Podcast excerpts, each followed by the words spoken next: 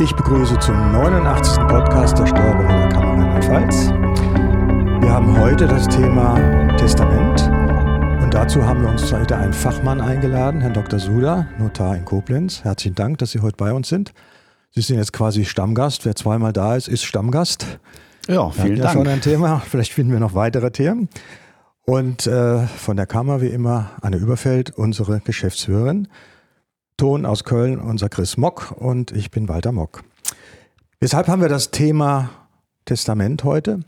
Wir hatten ja mit der Vorsorgevollmacht schon mal angefangen in diesem Bereich und wir Steuerberater sind ja in der Nachfolgeberatung, Unternehmensgestaltung, Vermögensfragen beschäftigt.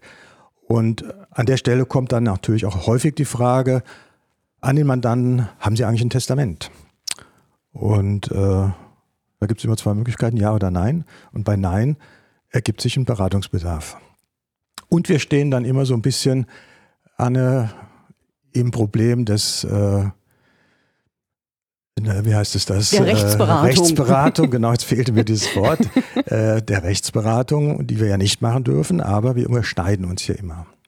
Ja, genau. Also die Rechtsberatung ist nun mal nicht das Arbeitsfeld des Steuerberaters, sondern das äh, der Rechtsanwälte oder eben auch Notare.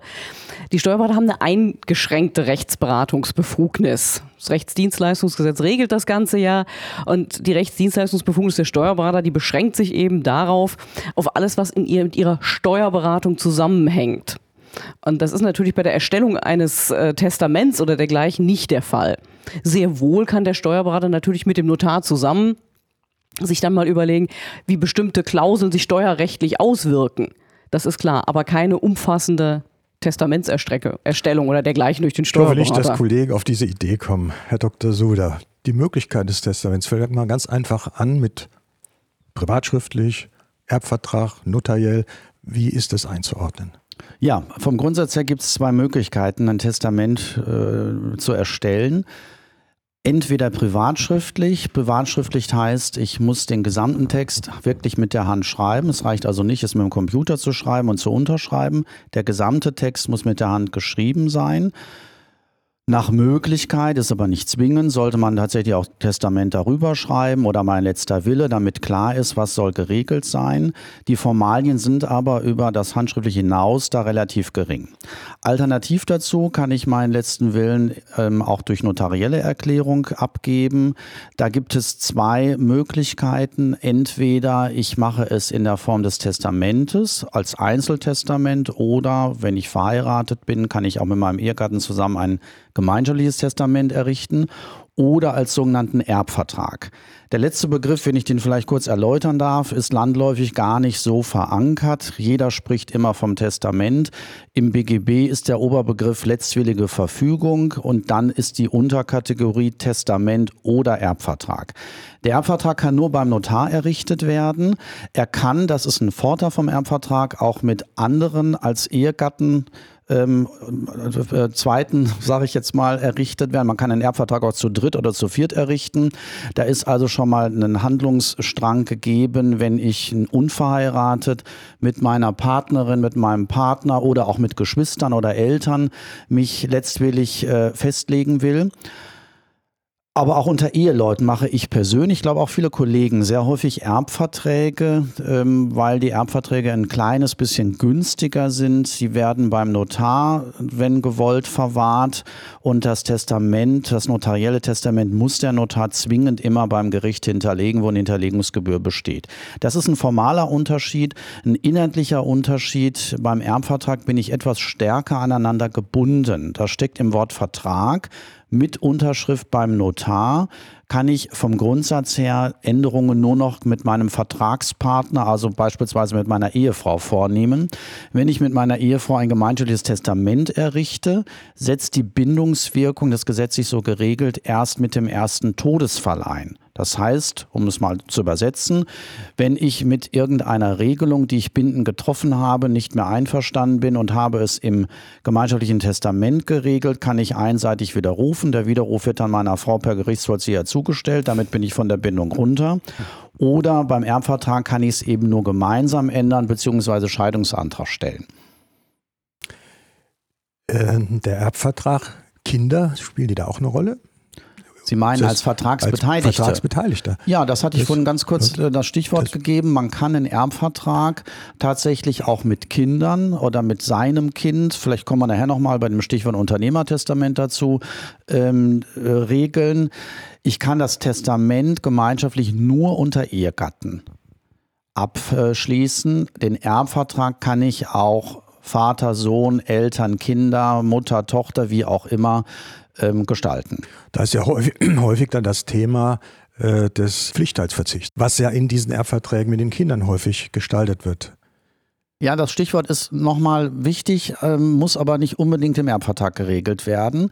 Pflichtteil heißt ja, wenn ich einen ich mache ein konkretes Beispiel, dann kann man es besser ja, verstehen. Ja. Es gibt ja eine gesetzliche Erbfolge. Nehmen wir einen einfachen Fall.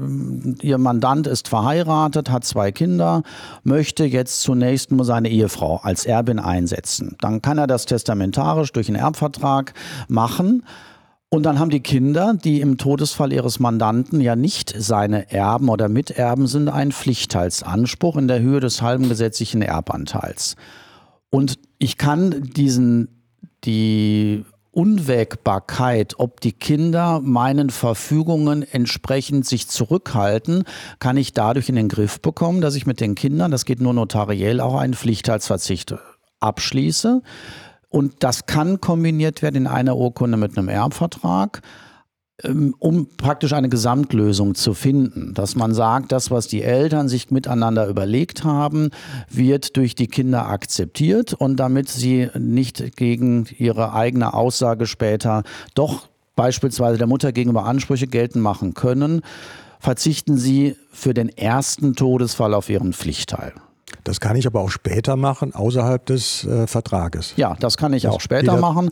Das kann ich sind. auch dadurch machen, dass ich bei einem Übergabevertrag regel, dass die, der übergebene Wert auf spätere Pflichtheitsansprüche angerechnet wird. Da gibt es ein sehr, sehr großes Anwendungsfeld mit sehr individuellen Möglichkeiten. Aber das muss man dazu sagen, das geht tatsächlich dann auch immer nur notariell. Ja, jetzt gibt es auch den Begriff Unternehmertestament, der auch immer verwendet wird. Wo liegt das oder wie kann man das einordnen? Den Begriff Unternehmertestament werden Sie im Gesetz nicht finden. Unter Unternehmertestament versteht man ein Testament, was auf die Besonderheiten des Unternehmers Rücksicht nimmt. Und auch da muss ich leider noch mal ein bisschen ausholen. Das Testament setzt sich inhaltlicher aus verschiedenen Bausteinen zusammen, die das BGB dem Gestalter an die Hand gibt. Ich kann eine Erbeinsetzung regeln, ich kann eine Vor- und Nacherbschaft regeln, ich kann Vermächtnisse aussprechen. Vielleicht kommen wir auf die Begriffe nachher noch mal kurz. Und das Unternehmertestament soll beispielsweise sicherstellen, dass das Unternehmen an einen Nachfolger geht, aber die anderen weiteren pflichtheitsberechtigten Erben des Erblassers sollen auch berücksichtigt werden. Sicherlich auch für den Steuerberater immer wichtig und äh, da endet dann auch die Kompetenz des Notars, dass die zivilrechtlich gewollten Regelungen. Ich nenne ein Beispiel. Der Unternehmer sagt, ich möchte, dass meine Gesellschaftsanteile an meine beiden Kinder gehen, aber die Betriebsimmobilie soll dann erstmal an meine Frau gehen, damit durch die Pachteinnahme deren Lebensabend finanziell gesichert ist. Da kommt der Steuerberater natürlich ins Spiel und wird im Zweifel möglicherweise Halt sagen, dass es aus steuerlichen Gründen, Stichwort Betriebsausspaltung, vielleicht nicht sinnvoll ist, es so zu regeln. Und da spielt dann wieder das Unternehmertestament eine Rolle, dass es ein besonderes Augenmerk für den Steuerberater auch bedeutet. Ja, also wir haben ja sagen wir, die Beratungssituation, die ich in der Vergangenheit häufiger schon mal hatte, ist, dass, wenn ich mir das richtig in Erinnerung habe, der Gesellschaftsvertrag vor einem Testament geht. Das heißt, wenn äh, dort nicht drin steht, dass die ausscheiden, die Erben, dann haben wir ein Problem, weil das Testament gilt dann nicht oder wirkt nicht. Das also die, ja, diese Reihenfolge Gesellschaftsrecht vor Erbrecht, das ist richtig insofern, als sich gesellschaftsrechtlich Einschränkungen in den Gesellschaftsvertrag aufnehmen kann. Nachfolgeberechtigt sind beispielsweise nur Abkömmlinge und nicht Ehegatten ja. oder sonstige Dritte. Das heißt, wenn ich den Fall habe, im GmbH-Vertrag steht drin, nachfolgeberechtigt nur Abkömmlinge und ich setze jetzt in meinem Testament meine Ehefrau zur Erbin ein, dann ist meine Frau Erbin, Das heißt, sie erbt den Gesellschaftsanteil, darf ihn aber nicht behalten, je nach Konstruktion in einem Gesellschaftsvertrag und scheidet aus. Und bei Personengesellschaften kann es sogar so geregelt sein, dass sie gar nicht nachfolgeberechtigt ist, im Sinne von, sie kommt gar nicht in die Gesellschafterrolle rein. Also das ist etwas, was ich öfter schon mal festgestellt habe, dass die Abstimmung zwischen Testament und dem Gesellschaftsvertrag nicht, nicht vernünftig geregelt war. Ja, und deswegen und ist es wichtig, dann als Notar und auch als Steuerberater, und ich empfehle in der Situation tatsächlich immer, das steuerlich auch beratend äh, begleiten zu lassen, ähm, zu schauen, haben wir alle Grundlagen, haben wir die Gesellschaftsverträge, damit dort nicht aneinander vorbeigeregelt wird und hinter ein Ergebnis rauskommt, was keiner der Beteiligten haben wollte. Genau, also das ist für mich eine wichtige Schnittstelle, gerade an diesem Beispiel, wo, denke ich, der Notar und Steuerberater in diesen Fällen zusammenarbeiten ja. sollten, eigentlich müssen im Sinne des Mandanten ja, denen es ja auch oft gar nicht mehr geläufig ist, was in ihrem Gesellschaftsvertrag vor vielleicht 20 Jahren ja, mal geregelt worden ja, ist. Ja, das, das ist häufig so. Das sind ja oft uralte Verträge, die dann noch immer gelten. Jetzt mal den Sprung zum Steuerberater. Der hat sein Testament gemacht und wir haben jetzt plötzlich nicht berufsfähige, äh, berufsrechtlich zugelassene Erben. Das sind doch Fälle, die landen doch bei euch in der Kammer. Das ist in der Tat ein Problem. Äh, wenn der Steuerberater, nehmen wir mal an, er hat eine, ist bei einer Steuerberatungsgesellschaft, wenn sie nur ihm gehört, dann ist das noch schwieriger, als wenn er nur Geschäftsführer und einer von Gesellschaften der Steuerberatungsgesellschaft ist. Nehmen wir das einfache Beispiel, der Steuerberater ist ähm, Geschäftsführer und einer der mehrerer Gesellschafter der Steuerberatungsgesellschaft und er stirbt und vererbt dann seine Gesellschaftsanteile an die Ehefrau oder seine Kinder und alle sind nicht zur Steuerberatung befugt. Dann sagt die Kammer, okay, ähm, eigentlich darf an der Steuerberatungsgesellschaft natürlich nur ähm, andere Steuerberater, Rechtsanwälte, Wirtschaftsprüfer beteiligt sein, aber die Kammer sagt in dem Moment, okay, ihr kriegt eine Übergangsfrist, um diese Anteile an jemanden zu übertragen, der Steuerberater, Rechtsanwalt, Wirtschaftsprüfer ist. Und diese Übergangsfrist ist in diesem Fall bei Gesellschaftern mindestens fünf Jahre. Aber auf jeden Fall kann die Ehefrau, wenn sie nicht gerade Steuerberater ist, die Anteile nicht behalten dauerhaft sondern da muss was, muss eine Lösung her. Ist jetzt der Steuerberater alleiniger Gesellschafter und Geschäftsführer einer Steuerberatungsgesellschaft, dann muss eine andere Lösung her. Dann ist nämlich der, der Notar im Vorfeld dringend gefragt, für eine Lösung zu suchen, die da, also der Sache Rechnung trägt, dass der Geschäftsführer ja im Tode, Todesfall des Steuerberaters auch wegfällt. Und ein berufsfremder Geschäftsführer als Organ einer Steuerberatungsgesellschaft geht noch weniger als ein Gesellschafter. Da kann die Kammer nicht fünf Jahre ähm, zugucken, sondern das muss dann relativ zügig gehen, dass da eine Lösung gefunden wird. Und da ist, wie gesagt, der Notar in der Beratung gefragt, für den Steuerberater entsprechendes Produkt sozusagen zu erfinden. Also man kann den Kollegen nur auf den Weg geben, äh, sich mal in den eigenen Sachen auch umzuhören und umzusehen, was ist geregelt. Haben Sie auch Steuerberater in der Mandantschaft? Äh, ja, aber das ist natürlich äh, schon ein schöner Hinweis. Oft ist es ja bei den Beratern so, dass sie ihre äh, Kunden, Mandanten, Klienten gut beraten, aber ihre eigenen Dinge gar nicht so geregelt ja, haben. Das, das, geht sicherlich den Steuerberatern so, das geht auch Notaren oder Rechtsanwälten so. Das sollte man tatsächlich schon im Blick haben. Ähm, alles, was ich meinem Mandanten empfehle, muss ich natürlich auch mal kurz überlegen, habe ich das denn eigentlich geregelt?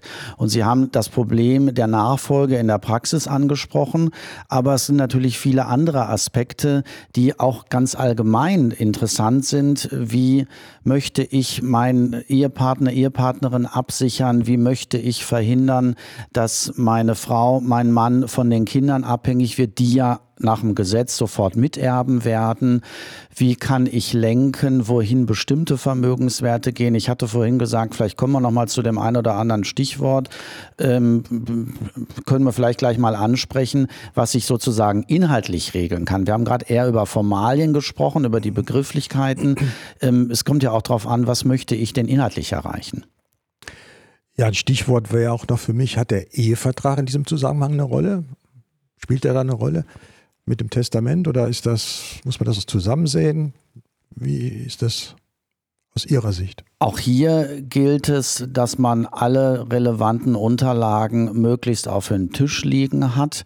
Wenn ich im Ehevertrag ähm, bestimmte Dinge ausschließe, dann hat das ja oft zur Kon oder hat das oft die Zielsetzung, damit auch lenkend in die nächste Generation vorzugreifen. Vom Grundsatz her ist es so, der Ehevertrag ist traditionell ja für den Scheidungsfall gedacht. Das muss man ja offen so sagen.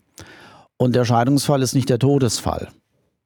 Aber wenn ich im Ehevertrag beispielsweise eine Gütertrennung vereinbart habe, wirkt sich das auf die Erbfolge aus, wirkt sich das auf Pflichtteilsansprüche aus. Das muss man schon zusammenlesen. Ja, das war meine Frage. Ne? Das, das sind Zusammenhänge, die man sehen muss. Sie sagten jetzt eben inhaltliche äh, Punkte, die Sie noch ansprechen wollten. In welche Richtung geht das? Ja, ich hatte das vorhin beim Unternehmertestament angesprochen. Beim Unternehmertestament und jeder Steuerberater ist auch Unternehmer. Das heißt, das können Sie auch jeweils für sich dann äh, schon mal im Kopf so abspulen. Beim Unternehmertestament ist die Zielsetzung ja unter anderem, das Unternehmen in eine bestimmte Richtung zu lenken Oft ist es nicht so gewollt, dass das Unternehmen, wenn ich jetzt mal bei einem Ehepaar bleibe, an den Ehepartner geht, weil der Ehepartner möglicherweise von äh, einer anderen Berufsgruppe stammt oder vielleicht auch im gleichen Alter ist und es natürlich nicht unbedingt Sinn macht, auch vielleicht steuerlich nicht Sinn macht, wenn ich mein Unternehmen zunächst an meinen Partner, Partnerin vererbe, der möglicherweise fünf Jahre älter oder jünger ist als ich. Ähm, das heißt, man muss die Bausteine zusammensetzen, dass man auf der einen Seite den Partner absichert, finanziell absichert, auf der anderen Seite das Unternehmen aber möglichst schon oder gewollt vielleicht in die nächste Generation bringt. Und dann hat man die Stichwörter, wen setze ich zum Erben ein und wem vermache ich dann den betreffenden Vermögenswert, das Unternehmen oder den Gesellschaftsanteil oder von mir aus auch mein, meine Kanzlei, wenn ich den entsprechenden Nachfolger dann habe in meinem ähm, Erbenkreis. Und das ist dann das Stichwort Vermächtnis. Das heißt, es gibt diese Universalsukzession, sagt man als ähm, Jurist. Ich setze ein oder mehrere Personen zu Erben ein, die bekommen zunächst alles. Und mit dem Vermächtnis belaste ich die Erben, dass ein bestimmter Vermögensgegenstand dann an den Vermächtnisnehmer herausgegeben werden muss.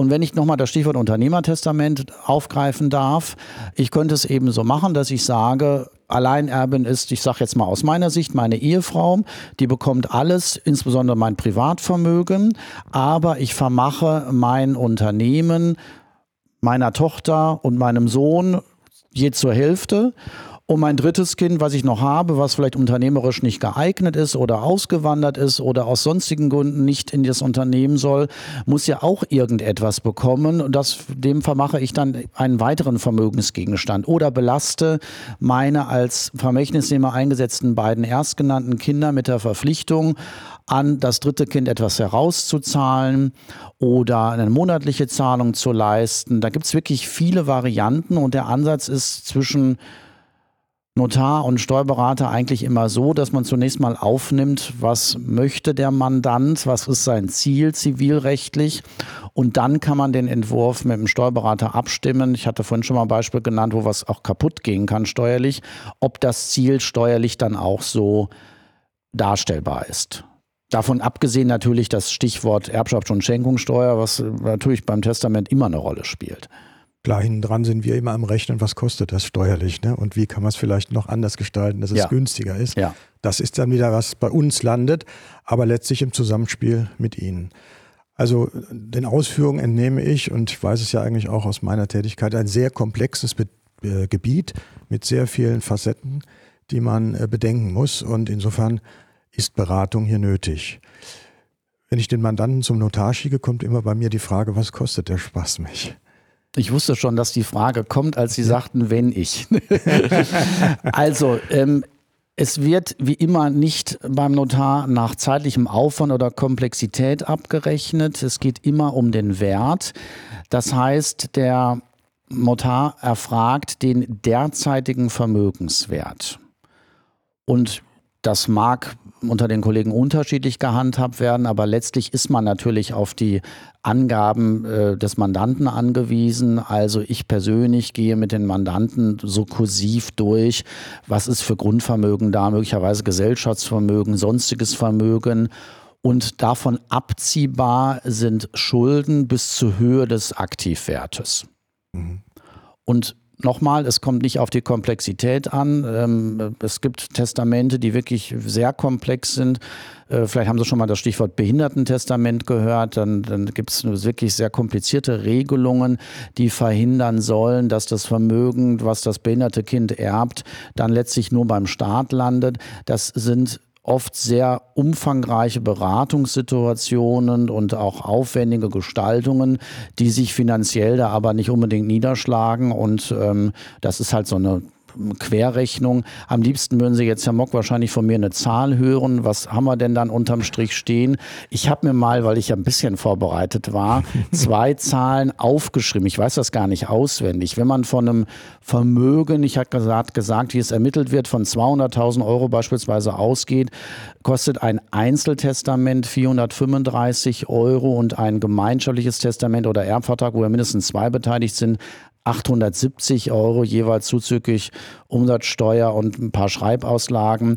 Und als zweites Stichwort, wenn man von 400.000, also dem Doppelten ausgeht, landet man bei 785 Euro beziehungsweise 1570 Euro. Es ist also nicht das Doppelte. Das flacht dann nach oben etwas ab. Ja. Das war sehr gut, dass Sie mit den Zahlen kamen, weil das Beispiele sind ja immer einleuchtender, als wenn man so etwas ganz allgemein formuliert.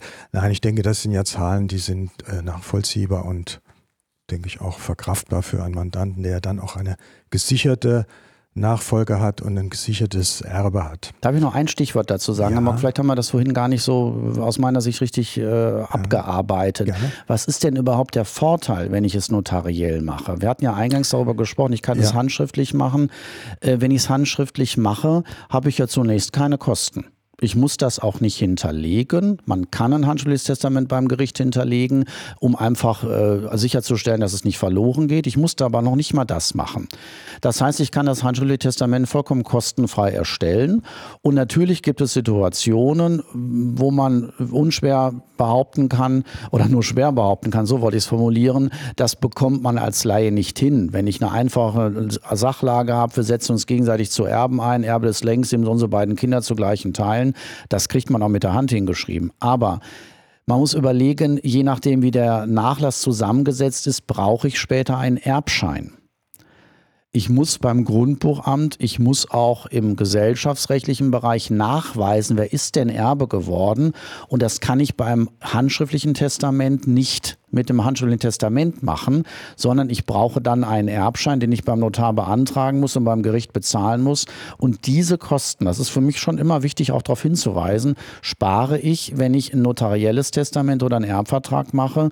Und es zeigt sich an der Stelle, dass die Kosten meistens deutlich höher sind für die Erbscheine. Sei es drum, dass ich zum einen ja vielleicht zwei Erbscheine brauche nach dem ersten Todesfall und dann nochmal nach dem zweiten Todesfall. Sei es drum, dass vielleicht der Wert beim Notar nicht ganz korrekt angegeben wurde, möglicherweise zu niedrig angegeben wurde. Oder, das darf man auch nicht vergessen, dass ich mein notarielles Testament oder Erbvertrag zu einem Zeitpunkt schon mache, an dem ich noch gar nicht so hohes Vermögen habe aber im Todesfall das Vermögen eben angestiegen ist und wenn ich dann einen Erbschein bräuchte, müsste ich ein Vielfaches dafür ausgeben, was ich vor Jahren oder Jahrzehnten vielleicht beim Notar ausgegeben habe. Nachteil natürlich, ich gebe das Geld beim Notar jetzt aus und das, die Erbscheinskosten müssen erst später ausgegeben werden, im Zweifel vom Erben. Aber das ist nur ein Kostenaspekt. Letztlich kommt es natürlich darauf an, wenn ich eine kompliziertere Situation habe, dass ich mir dann den entsprechenden Fachrat bei dem Erbvertrag oder notariellen Testament eben erkaufe. Ja. Also das Thema Erbschein ist schon auch in der Praxis ein Problem, weil wir haben ja oft Mandanten, die das machen. Das dauert aber. Und dann sind sie nicht handlungsfähig. Das sie, richtig. kommen, sie kommen bei der Bank nicht weiter, wir bekommen keine Steuerunterlagen, wir können keine Erklärungen machen. Und äh, ich habe das Gefühl, es dauert manchmal Monate, bis so ein Erbschein. Das ist richtig, es dauert da, Monate, ne? je nach Gericht. Und, und ich erspare mir einerseits die Zeit und andererseits in der Situation, dass jemand verstorben ist, natürlich auch die Lauferei. Ja, ja, aber auch die Handlungsfähigkeit ist nicht gegeben ja. dann. Ne? Das, und wenn dann auch ein Unternehmen ist, dann ist es, glaube ich, äh, ganz schlecht. Ja. Äh, vielleicht auch das Thema Anfechtbarkeit eines handschriftlichen Testamentes. Das ist ja, denke ich, auch eine Problematik. Also es ist ja leichter anzufechten als ein notarielles Testament. Ja, ähm, ich sag mal so, der Notar ist ja kein Arzt, der kann auch nicht bei jedem wirklich beurteilen, ist der jetzt noch voll geschäftsfähig oder nicht. Auf der anderen Seite, man hat eine Lebenserfahrung und ähm, es gibt auch da die Möglichkeit, schon eine Sicherheit für einen selbst als Notar zu erlangen, kann ich das guten Gewissens mit der möglicherweise hochbetagten Person oder die mir irgendwie nicht ganz klar vorkommt, noch machen oder nicht. Allein das ist der Grund. Ich habe eine öffentliche Urkunde mit dem notariellen Testament oder Erbvertrag, dass die Hemmung, glaube ich, größer ist, da ins Blaue hinein das anzufechten, weil man als übergangener Erbe mit dem Inhalt nicht zufrieden ist. Die Hemmung ist beim handschriftlichen Testament nicht so groß.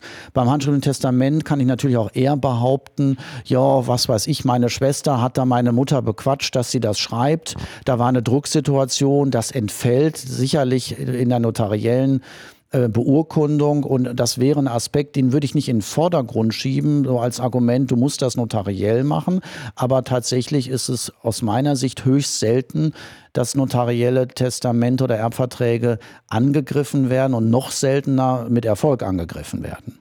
Ja, das denke ich mir, dafür sind Sie ja notariell da.